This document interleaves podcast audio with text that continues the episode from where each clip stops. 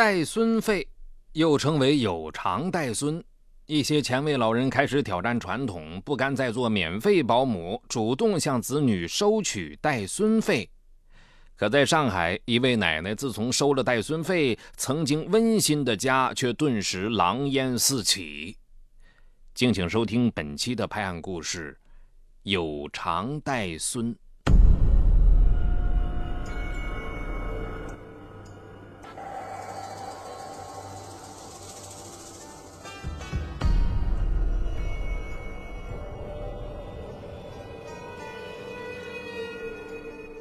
二零一一年二月的一天，李瑞一家人正在高兴的吃晚餐，突然母亲戴磊说道：“李瑞啊，我给你们带孩子已经有两年了，现在大城市都流行有偿带孙，以后你们必须每个月按时付给我劳务费。”李瑞被母亲的话吓了一跳，媳妇石丽更是被惊得目瞪口呆。原本温馨的晚餐顿时变得尴尬起来。时年三十二岁的李瑞，初中时父亲去世，母亲改嫁后又生下同父异母的妹妹赵小晴。自父亲去世，李瑞就努力学习，考取了上海一所不错的大学。毕业后，李瑞在上海找到了一份不错的工作，同时和大学时代的女友结婚。两个年轻人脾气火爆，再加上生活节奏快、压力大，夫妻俩经常争吵厮打，不到两年就协议离婚了。李瑞很久都没走出离婚的阴影，直到在一次朋友聚会上认识了现在的妻子石丽。今年三十岁的石丽，大学毕业后进入上海一家连锁企业，由于精明能干，石丽很快被任命为副主管。实力的温柔体贴，让李瑞慢慢走出了离婚的阴影。两人凑了首付，在上海买了套两室一厅的房子。婚后第二年，儿子乐乐咕咕坠地了。妻子温柔，儿子可爱，李瑞觉得自己是世上最幸福的人。妻子上班后，李瑞给孩子先后找了两三个保姆，可因为各种各样的原因。保姆总不能令人满意，万般无奈，李瑞只好将六十岁的母亲戴磊从老家接来照看儿子。婆婆不仅将乐乐照顾得有条有理，趁儿子睡觉时还忙着做饭、打扫卫生，这让石丽非常高兴。两年来，婆媳俩相处的温馨和睦。可现在，婆婆提出要收带孙费，这让石丽在惊讶中还有些气愤。当晚，石丽对李瑞说了：“妈，这是怎么了？带孙子还要钱，是不是有别的打算？你抽空跟妈谈谈。”第二天中午，李瑞特地赶回家找母亲谈心。妈，你昨天提那带孙费到底是怎么回事啊？奶奶带孙子也天经地义的事嘛。戴磊打断了儿子：“李瑞，你们观念太陈旧了。”小区里带孩子的老人很多都有带孙费，听他们说，网上也很支持这么做呢。原来，戴磊带乐乐在楼下玩时，听到老人们都在说带孙费的事。很多老人都认为，父母有义务抚养子女，但法律没有规定父母还要免费带孙子。再说，很多带孙子的老人反过来还要倒贴钱。人到晚年就是要享受生活，这是我们自我意识的觉醒。李瑞听母亲说的很有道理，便答应支付带孙费。可实力很生气。啊，你妈要钱都挺前卫的，还整出这么多名堂。去年她生病是谁出的钱呢？她要带孙费也可以，但以后生老病死，别怪我不掏钱。还有，你妹妹毕业找工作。我也不会再过问了。老婆的话让李瑞无话可说。当晚，石丽回家时表情特别难看，做饭时故意把锅碗瓢盆啊弄得噼里啪啦响。媳妇明显是针对自己要带孙费表示抗议，戴雷忍不住了：“你们要是觉得这样做不合理，我就回家，别甩脸子给我看。”很快。婆媳俩就为此事翻了脸，两人你一言我一语，谁也不让谁。第二天一早，气愤的戴磊收拾东西便要回老家，李瑞劝也劝不住。婆婆走了，石丽当天就找了个中年保姆。可一个月后，小区里发生的一件事差点吓死了石丽。原来，小区里的一个保姆趁家里没人，拐走了雇主的小孩，在警察的帮助下才找回孩子。而网上流传甚广的保姆趁雇主不在家虐待孩子、给孩子吃安眠药等等，让李瑞和石丽每天都心惊胆战。两人不定时的频繁请假回家查看孩子是否安好，因而工作频繁出错，石丽还差点被降职。不得已，李瑞只好再次请母亲回来，带孙费分文不少。在石丽看来，既然付了钱。那么婆婆就该在照顾好孩子外，还要做饭洗衣。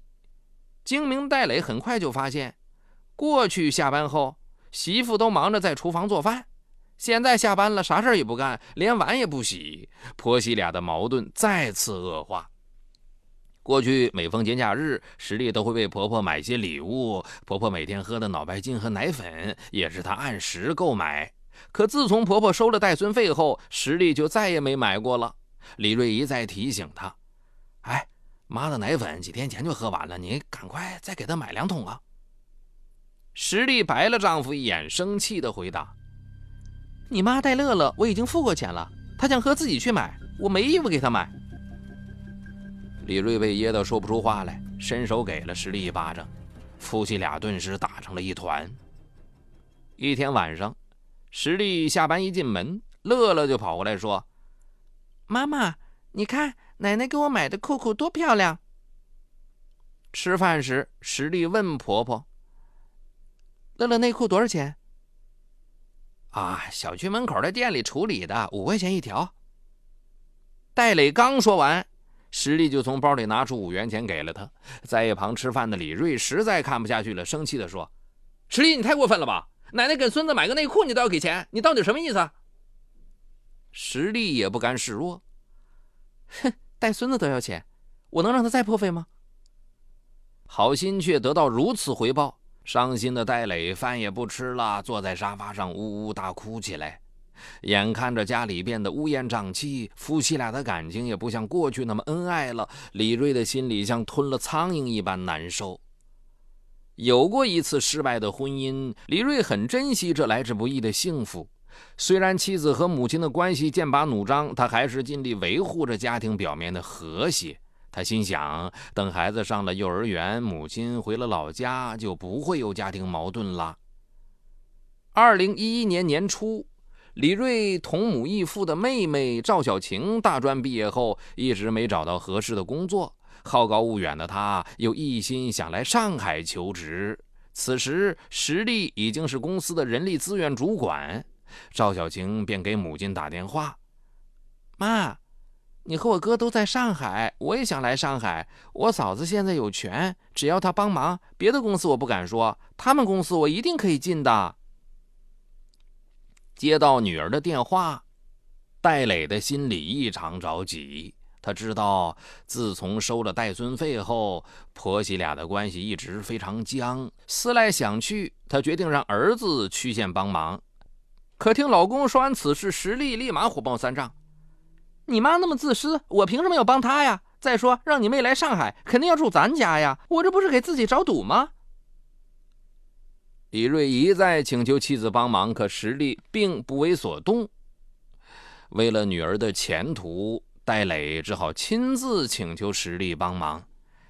小丽呀，小晴学历不行，今天我厚着脸皮。求你帮帮忙，从此带孙费我不要了，行吗？听到婆婆这么说，石丽这才答应去找老总试试。在石丽的帮助下，赵小晴顺利的找到了工作。为了防止赵小晴住自己家，石丽故意将赵小晴安排在上海郊区的店里。赵小晴工作懒散。经常在办公室打游戏，待到很晚。二零一一年三月十一日晚十一点，赵小晴在下班回出租屋的路上遭遇了劫匪，钱包和手机等随身物品被洗劫一空。吓得半死的赵小晴立即在公用电话亭给母亲打电话，并提出让嫂子帮忙将自己调回市区。戴磊向石丽提出此事，石丽说：“哎呀，我又不是老总，哪有那么大的权利啊？戴磊一听，十分生气。他认为，身为人力资源主管的儿媳，完全有能力帮小青一下。为此，婆媳俩的矛盾再次升级，甚至开始冷战。二零一一年十一月六日晚，赵小晴在公司打游戏，直到夜里十一点才回家。在经过一个偏僻路段时，被歹徒打晕，并实施了强奸。得知此事，戴磊将所有责任全部怪罪到了石丽的身上。他用最恶毒的话咒骂石丽，还口口声声要他立即支付这几个月的带孙费。双方很快由谩骂变成了厮打，在打斗过程中，戴磊的身上多处被抓破，不甘示弱的他跑到厨房，拿起菜刀就朝石丽头上、身上砍去。看着倒在血泊中的儿媳，清醒过来的戴磊赶紧拨打了急救电话。石丽由于失血过多导致大脑缺氧，在昏迷多日后才醒过来，留下了智能障碍的后遗症，生活已不能自理。而戴磊因为故意伤害罪已被公诉。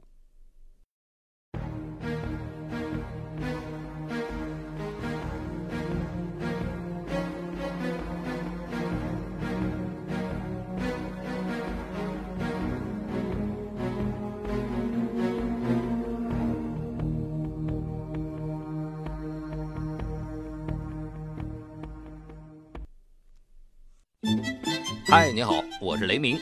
我的最新精品节目解读高效能人士的七个习惯已经在蜻蜓上线。生活中的你，面对困难总是消极拖延还是积极主动？你为自己的低效懒惰懊恼抓狂吗？那些行动力超强、成功高效的人是怎么管理自己生活的？如何更好的知己知彼，建立共赢的人际关系呢？就在蜻蜓 FM 搜索“高效能人士”，开启你的高效能生活。